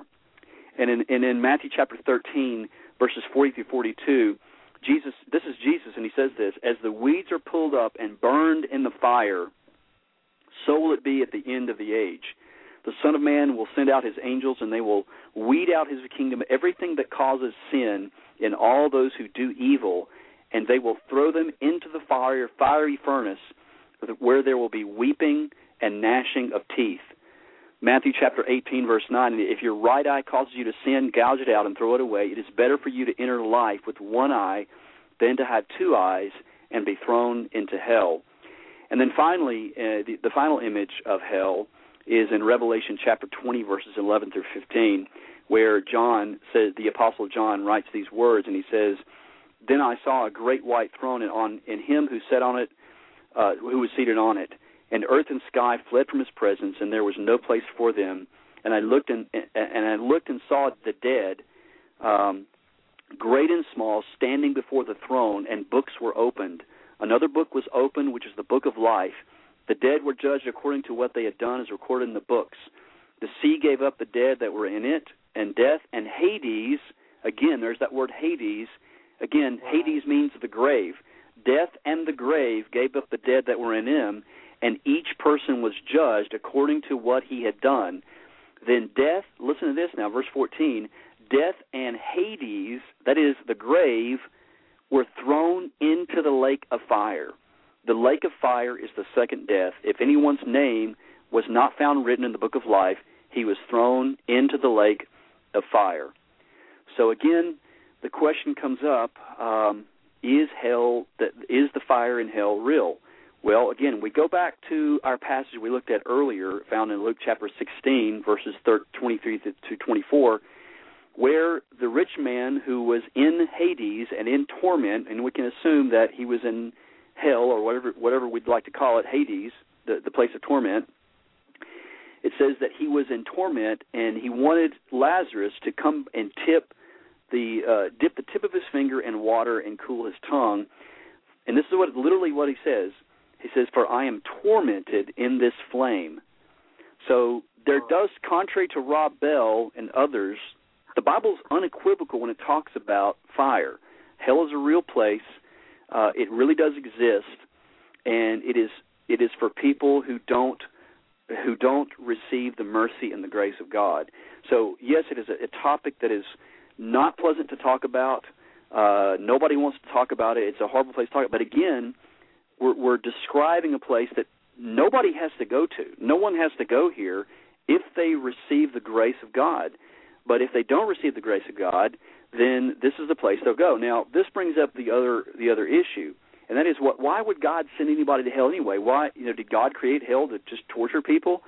Well, hell was created actually not for people, but for for Lucifer, uh, for for his uh, the angel that rebelled in heaven and uh, drew a third of the angels with him. So it wasn't originally created for for human beings. It was created for Lucifer. But again, the question still persists: uh, Why would why would someone uh, you know uh, why would someone why would God send someone to hell? Well, again, God doesn't send anyone to hell, and I would I would put it this way. In fact, Frank has done a great job. Frank Turek has done a fantastic job uh, of, of of putting it this way he he asked the question sometimes in some of his his uh, discussion forums where he says, um, how many how many girls would raise their hand uh, and say that have you ever had a guy that's pursued you and you didn't like him? And of course, all the girls will raise their hand. They say, yes, I've had a guy that's that's you know chased after me and I didn't really like him. And he said, well, uh, what it, you know, what would you think if the guy forced himself on you? You know, what would you say? What would you say if if a, if a guy says, you know, I like you, but but you just you don't like the guy, and he forces himself on you. That that would not be loving, would it? And of course, no, it wouldn't. That wouldn't be loving for someone to force themselves on you against your will. Well, God's the same way. Why why would God force himself if if people don't want a relationship with God, then why would God force himself upon people who don't want to have a relationship with him? Uh, people want their own way. In fact, uh, C.S. Lewis said this way. He said that uh, that actually uh, hell, the door to hell, is actually locked on the inside. It's not locked on the outside. People again, people don't want to. People don't want to be tormented, but they don't want God. They don't. They want to have their own way. And as Lewis said, in the end, there are really only two kind of people: uh, those who say to God, those who say to God, "Thy will be done," and those to whom God says, "Thy will be done." Um, so, really, hell is a place in which those who don't want God, those who don't want their, don't don't want God's will, don't want God's love, don't want God's grace, but they want to do their own thing and they want to be their own God and be their own morality. Uh, God gives them what they want and hell is a place where they wouldn't actually be happy in heaven if a, someone who doesn't like uh doesn't want God they wouldn't be wouldn't be happy in, in a place called heaven so uh heaven is where Christ is of course and hell is uh is eternal separation from God. That's really what it is. Hell is a place where people are eternally separated from God forever. And um again hell is not just a long prison sentence. It is not just it's not a correctional institution. It is an eternal destination for those who reject God, as Dante says in his uh, in his uh, book, uh, The Inferno. Uh, there's a again a fictional account of hell. Over the gates of hell, there is a sign that reads, "Abandon hope, all ye that enter herein." So, uh, so you know, it's a horrible place and, and no one has to go there. No one should go there, and you know, in fact, it wasn't made for man there's a there's a great uh, proverb. I think it's a, I'm, I'm not exactly sure who said it, but it says this: the corruption of the best is the worst. The corruption of the best is the worst. And uh, certainly, man was made in God's image, and when man rebels against God, then man sort of loses. Man never completely loses the image of God, but that image becomes marred by sin. The image of God in man becomes marred by sin. Um, I think it's very interesting in uh, Isaiah chapter 52, verse 14, uh, where it's describing Jesus. I think very clearly in Isaiah 53 for sure, but but I believe in verse 14 of Isaiah 52, it says that he was marred beyond the recognition of a man. That in other words, that Jesus, the Messiah, would be marred beyond the recognition of a man when in the crucifixion. And remember now, Jesus on the cross took all the hell for everyone eternally. In other, or not, he, he, because he was the eternal being, he took it for people uh, so that they wouldn't have to experience separation from God. That's why on the cross Jesus said, you know, Eli, Eli, lama sabachthani. You know, my God, my God, why have you forsaken me? He's quoting Psalm chapter 22. It's a messianic psalm, and he's basically saying that in this statement of, of great anguish, Jesus is saying that God the Father has turned his back on his Son. Well, why would God do that? Because Christ on the cross took separate, being separated from his Father, and because he's eternal, Jesus is separated from God at that moment. That's why he says, you know, why? But at that moment, he's bearing the sins of the world, so that those who believe in him, those who trust in him, those who place their faith in him, will not perish but have eternal life because Christ experienced that for them. But but that's what sin does. Sin erases the image of God in man. So in hell, people will be still be people and they'll still be John and Mary and Sally and whoever else, you know, their own personalities, but but it is going to be a corruption of the best. It is going to be a, uh, you know horrible, horrible, horrible image. Yeah, that that brings up a good point. Uh, real quick, let me give the, the phone number out here. Uh, seven six zero five four two three nine zero seven. If you guys have some questions or comments, we'd love to hear from you and put you right through to Ted. Uh, the number is seven six zero five four two three nine zero seven. We've got about twenty minutes left, so feel free to call. But let me ask you this, uh, Ted. Um, the people in hell um, I look like Luke 16, that that passage. Um, question sometimes brought up: Do you think the people um, wants to get out. Um, you know, I know that C.S. Lewis quote of, of the door being locked, uh, kind of from from the inside. I think sometimes we have this idea that uh, the people in hell would, you know, would love nothing more than just to, uh, you know, to repent and be in heaven. But do you really think that's that's kind of what's going on there, or, or what are your thoughts? Well, um, I would say it this way, Devin. You look at the you look at the Luke 16 passage where the rich man, he does ask Abraham. He says, you know, can can can I get out of this place? Can I go over to where Abraham is? He doesn't want to be there, but when he's told by Abraham of the gulf, he doesn't argue with him. He he understands the justness of being there. He deserves. He didn't. He didn't say that. Well, you know, what he does is he tries to argue. He try. Well, he tries to convince uh, Abraham to send Lazarus back and and do a miracle so that his brothers don't have to go uh, to this horrible place. So uh, yeah, I would say the people who are there don't want to be there, but they. I think people will understand the justness of it, and God is just. I think that Yeah, I just think uh, Romans- again. Go ahead. Go I'm ahead. sorry. Go ahead. Oh no, you're. Did I I, was just thinking that, as, as you were saying that, I was thinking about Romans three. I think it's Romans three nineteen, where it talks about you know uh, when God judges us with the law, um, that every mouth will be stopped, and the whole world becomes guilty before God. You know, like like you're saying, that they know uh, it's fully just for them to be there. Absolutely. And again, and, and I, I think Christians should be very careful when they talk about this doctrine. It is not something that we take lightly, but I don't think that we should water it down either and make it try to be, you know, make it somehow nice for our culture. Um, the scriptures seems to be very clear that it is not a place that you want to go, but it's a real place. And uh, you know, if it's real, then we need to be passionate about it. Um, C.S. Lewis said this. I, in fact, when I read this passage, this is one of my favorite Lewis quotes ever um, because of the gravity of it. Uh, in fact, that's the title of the message. He, he actually preached this in, in uh, on June the eighth, eighth uh, 1941, at Oxford University at the Church of St. Mary the Virgin. And the name of the book, which was well, the name of the sermon, it was actually turned to a book, is called "The Weight of Glory." The weight of glory. And listen to what Lewis says. He says, It is in the light of these overwhelming possibilities, it is with the awe and circumspection proper to them that we should conduct all of our dealings with one another, all of our friendships, all of our loves, all play, all politics. There are no ordinary people. You have never talked to a mere mortal. It is immortals whom we joke with, work with, marry, snub, exploit. He says, immortal horrors or everlasting splendors.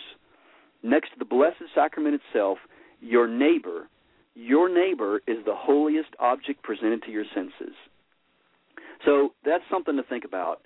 You know, when you see people, you go to Starbucks or if you go to get coffee or you go out to a restaurant and you see people, the people that you look at eternally, they're going to go somewhere eternally. So I think that Christians need to start looking at people differently and I think this will provide a lot of more motivation and, and encouragement to share Christ, the urgency of sharing the gospel. I think that we've lost the urgency of the gospel. Uh, eternity is at stake. Uh, people are, as Jonathan Edwards said, people are dangling over hell. And again, I don't want to, uh, you know, make light of that, but but it is certainly true. It, you know, but by the grace of God, uh, we would we we are all destined for hell uh, uh, apart from God because of Adam's sin. But praise the Lord because of Christ, because of what what God did through Jesus Christ by sending Him to this world and dying on the cross for our sins. We can we can have everlasting life through Christ. So again, hell is a horrible thing, but Jesus defeated hell and the grave, and those who believe in Him will not perish but have everlasting life.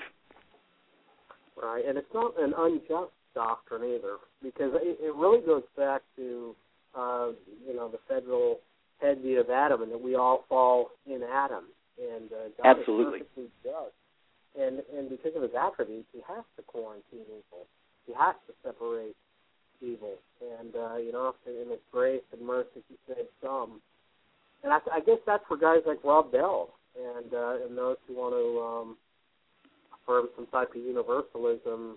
Um, and even maybe even some of the annihilationists just seems to. Uh, I don't know. I guess they just they think it's somehow it's unfair or it's unjust, but. Uh, That's right. Um, well, I, I love what uh, Dr. Peter Kreeft um, says, a philosophy professor. He says, "quote If there is no hell, then salvation is universal and automatic. If salvation is universal and automatic, then ultimately there is no free will. Free will and hell go together. Scratch the idea of free will, and you will find underneath it the possibility of hell. If there is no hell, and if salvation is automatic, then Christ's sacrificial death was a stupid mistake and a tragic accident. If there is no hell to be saved from, then Jesus is not our Savior, but only our prophet, our guru, or our model. But of course, Christ is so much more than our guru or model, and hell is certainly real. If there's no hell, then obviously everyone's going to go to heaven. That's the idea that Rob Bell is flirting with, and really want really want you know set down a, a, a firm stake that he doesn't really understand how you know in the end is, he kind of flirts with the idea. In the end, is it possible that love wins in the end?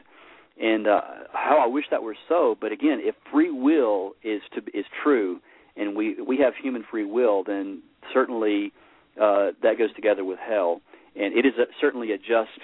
Uh, it, it also is a uh, God's justice demands it, uh, demands a hell.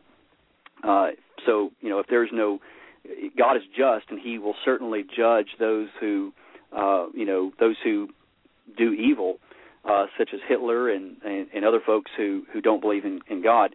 And also, let me point out as well. Uh, I don't, we, we don't really have time to go into it, but I do think that Scripture teaches that there are uh, that there are levels of torment uh, in hell, just as there are levels of um, you know glory in heaven. Now, that doesn't mean that you know that you know people will suffer less, but but I do think that there will be uh, there will be levels. God is a just God, and in the end, uh, people will be exactly where they need to be in either either heaven or hell.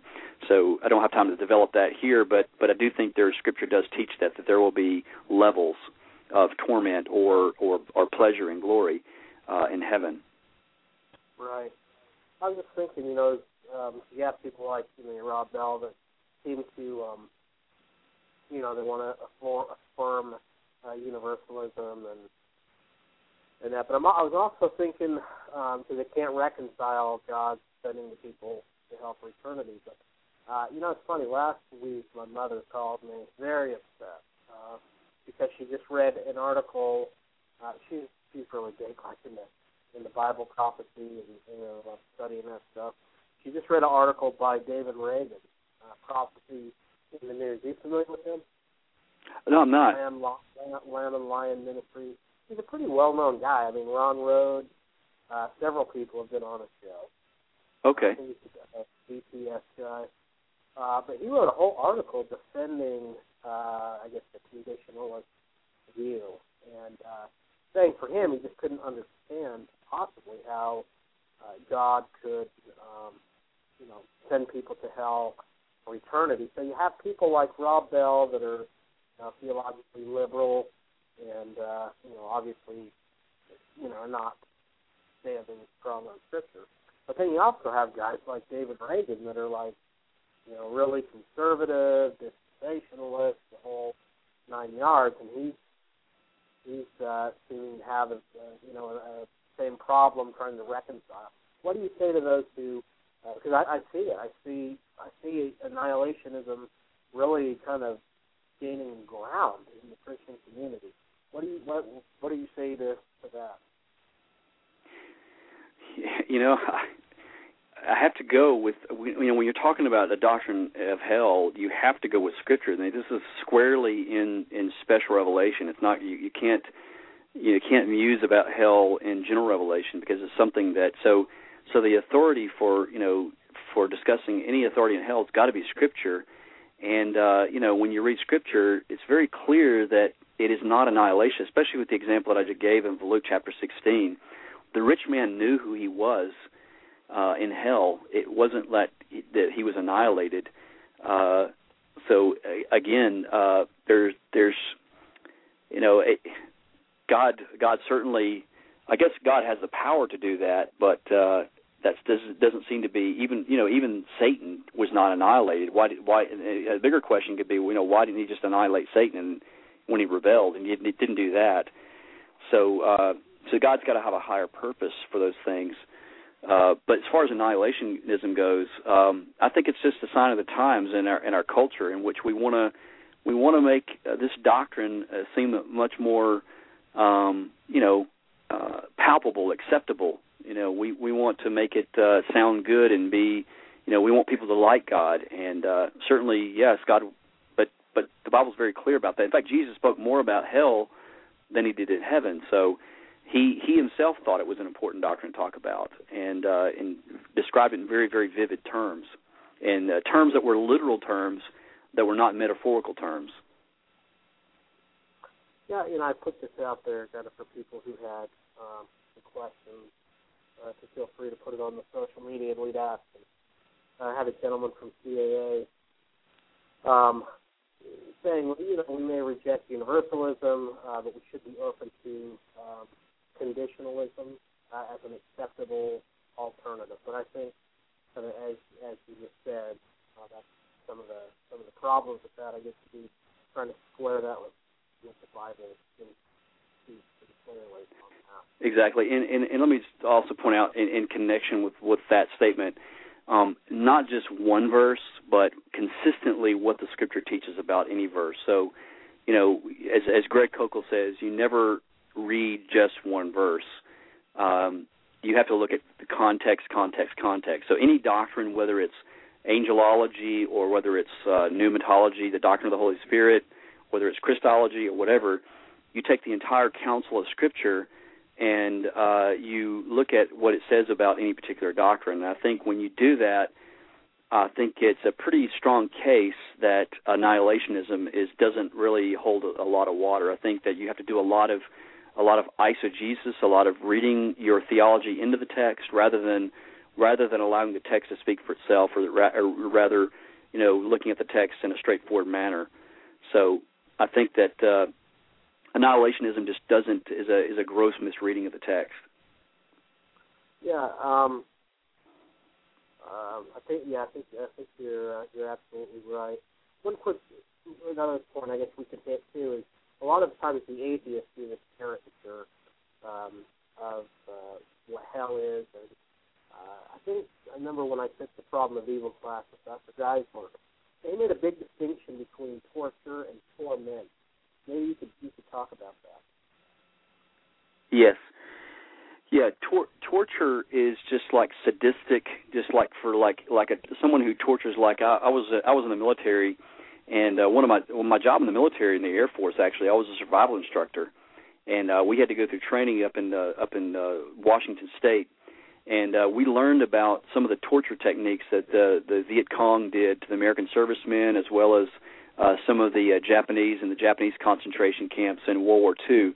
And some of these, uh, you know, concentration camp leaders, they were sadistic in that they enjoyed torturing uh, U.S. military personnel. So that's what torture. Torture is like just for the sake of, you know, the other person gets pleasure from torturing someone, but or tormenting. Uh, and torment actually is so. So let me let me sit back up and say this: that torture is coming from someone else and applying it to, you know, to a person. So in other words, it's it's not coming from myself. It's coming from someone who's beating me or someone from who's hitting me. Whereas torment is something that is coming from myself. You can be you can be a like for instance, you know the term tormented soul. It's kind of like uh, you know re- I guess you could say great regret. It's like you ever you ever made a decision that you've regretted and it kind of just torments you. Well, that's just a just a beginning idea of what the idea of torment and hell. You'll it's, it, it will be the place of regret, the place of know, eternal I'll, regret. I remember watching this. Uh, it was one of the MSNBC shows, uh, To Catch a Predator, and uh, it's a sting operation. I don't know if you're familiar with it, but these these guys that are that go and, and basically prey on little boys and little girls. Uh, one of the guys, though, that in the you know it's a hidden camera and people, um, you know, they just think it's a little girl or a little boy home.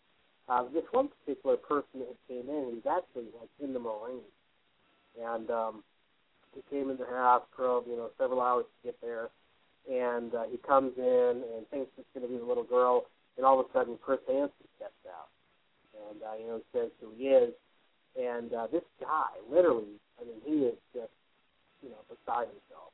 But he he's like he gets on his knees, and he, he like has his hands behind his head, and he was saying that yeah Chris Hansen was saying how you know he didn't understand at the time, but he came to find out that this guy was you know, an ex-marine, and that was, I guess, one of the prisoner of war uh, postures that they take. And uh, I was just, you know, thinking when I saw that, man, that's that's going to be kind of what it's like, you know, when people stand before Christ in judgment. It's such torment, it's such agony, it's such, you know, with knowing that, man, the jig is up, you know. Absolutely. I you know, I, I think about people like, and I, and again, I, again, I don't take no. God doesn't take pleasure in the death of the wicked, and uh, as Christians, we should not gloat over people who go to eternal damnation uh, and separation from God. But you know, there are some very famous people that I have great respect and admiration for in so many areas. Yet, as far as I, as far as we understand, they have rejected God, and if they didn't make any last minute, uh, you know, conversions then it, Scripture seems to indicate that that's where they are. And I think people like Carl Sagan, who was a brilliant, brilliant guy, and, and he had a lot of just brilliant insights into the into the cosmos. Yet he consistently rejected God and rejected Christ and religion of all types. And uh, I can just imagine, you know, here, here's this brilliant guy who understood the universe in ways that we can, as Christians, we don't even understand. And he saw the glory of God, and yet there he is now he's in prison in in a, an eternal place of torment and he knew all these things and yet it didn't lead him to an understanding of God. He rejected it based not on scientific reasons but based on moral reasons and now he knows that. If if if indeed that's where he is, he knows that and now he's got to think about that for all eternity. Um that's that's a that's a horrible it's a horrible horrible thing to think about. A horrible proposition to think about. But my main motivation, though, Devin, again, I, let me just say this: uh, I think hell is an apologetic topic, and I think that, uh, but I don't think you know people will or is going to really get we're going to get very far if they try to you know discuss this issue with their non-saved friends. I think I think we should know some things about it. But the main reason why I wanted to discuss it on your radio show is really to motivate Christians, to motivate believers that that there is a place called hell, and it really does exist, and um, there will be torment there, and there are people there right now as we speak. In fact, uh, again, good to go back to the CIA, uh, two people die every second in the United States. So every two seconds that go by, or every second that goes by, two people will die. So in this radio show, there have been dozens and dozens of people that have have slipped into eternity. And the Bible says, Scripture is very clear that wide is the gate, wide is the road that leads to destruction. Many there be that go uh, down it but narrow is the way that leads to life, and only a few find it.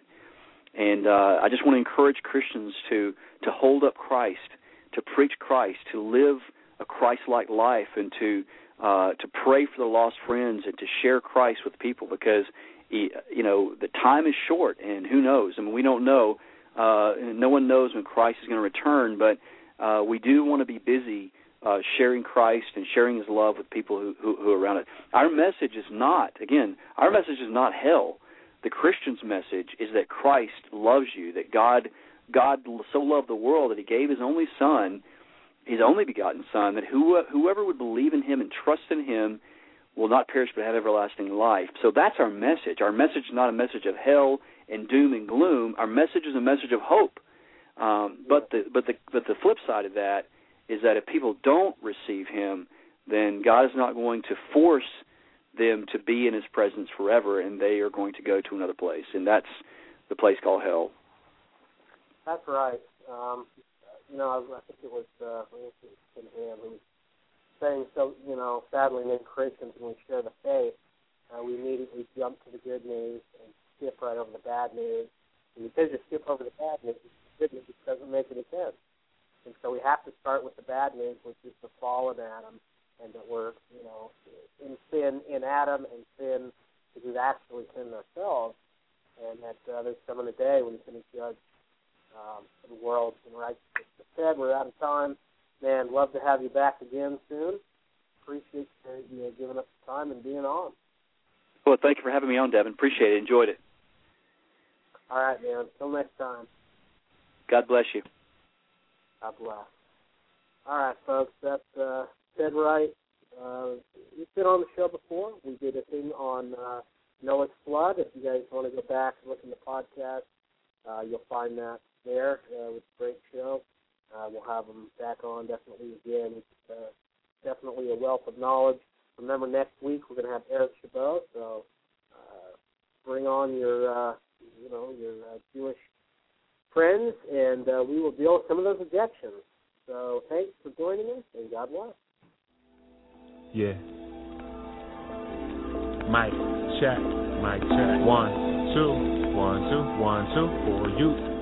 Yeah. you know what I'm saying? Word up. It's that biblical, biblical theology, theology study the person of God, attributes. God's word is like a breeze in the tropics, and Jesus got the keys to the cockpit. He's the king, the priest, and the prophet. So please watch as we proceed with the topic. Uh, yeah. And that's biblical theology. That phrase alone, they give some people allergies. Uh, they say it's not practical enough. Uh-huh. Just give me Jesus, that will be enough. That seems plausible and logical. Nobody wants to be all cold and theological. But being a theologian's not optional. Cause when you talk about Christ, you're saying something doctrinal. Either it accurately portrays his majesty, or it's a travesty, or worse, blasphemy. You can do a global search. This mark is crucial to the health of a local church. The Christian life is a difficult odyssey. The faithful are a statistical anomaly. The enemy wants to trick us hypnotically. That's why we need that biblical theology. Lord God, deliver us from apostasy. The human heart is given to idolatry. The situation is critical. We gotta see the importance of biblical theology. What do I mean by biblical theology? The whole theme of the scripture and God's the key. It's following the Bible storyline, and the ultimate goal is seeing God's glory shine. What he starts, he finishes with dedication. A work of art from Genesis to Revelation, from God's creation. To man's fall to redemption to consummation. His designs and structure each time will fluster. What mind can instruct the divine conductor? His worthiness sits enthroned in the heavens, sturdy and fixed. Romans 11:36. Biblical theology encompasses who God is, what He promises, and accomplishes. So clever, we behold His endeavors unfold. The greatest, story, story ever, ever told. told. The Christian life is a difficult odyssey. The faithful are a statistical anomaly. The enemy wants to trick us hypnotically. That's why we need that biblical theology. Lord God, deliver us from apostasy. The human heart is given to idolatry. The situation is critical. We gotta see the importance of biblical theology. Yeah. The Lord has not decided to keep us guessing. Thank you, Lord. He gave us the word, providing us correction, and the spirit for guidance and direction. Biblical theology is like protection from ourselves and our improper reflections so we can follow the Bible, not just our affections. Otherwise, we will chop it into sections and not make the connections like the doctrine of election. And Satan is waiting to slice us into mincemeat if our faith is a mile wide and an inch deep. Theology is like the root of a tree, which determines how rich the fruit's gonna be. And by God's grace, He'll breathe on us with His breath, lead us in His steps, show us His eagerness to bless. And we'll experience true peace within our depth because we'll know the meaning of Jesus and His death. The Christian life is a difficult odyssey. The faithful are a statistical anomaly. The enemy wants to trick us hypnotically. That's why we need that biblical theology. Lord God, deliver us from apostasy. The human heart is given to idolatry. The situation is critical. We gotta see the importance of biblical theology.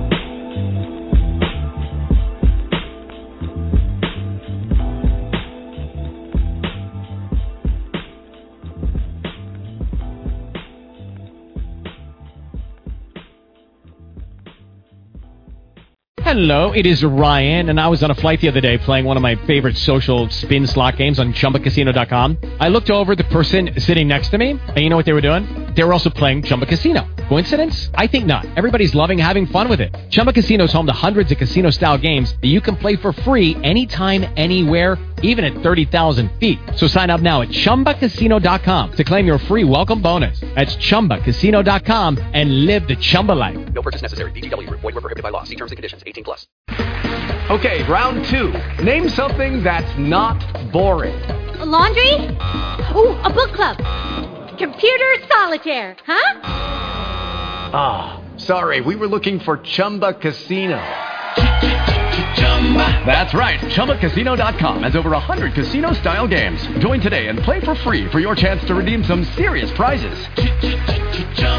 ChumbaCasino.com. No purchase necessary. Void were prohibited by law. 18 plus. Terms and conditions apply. See website for details.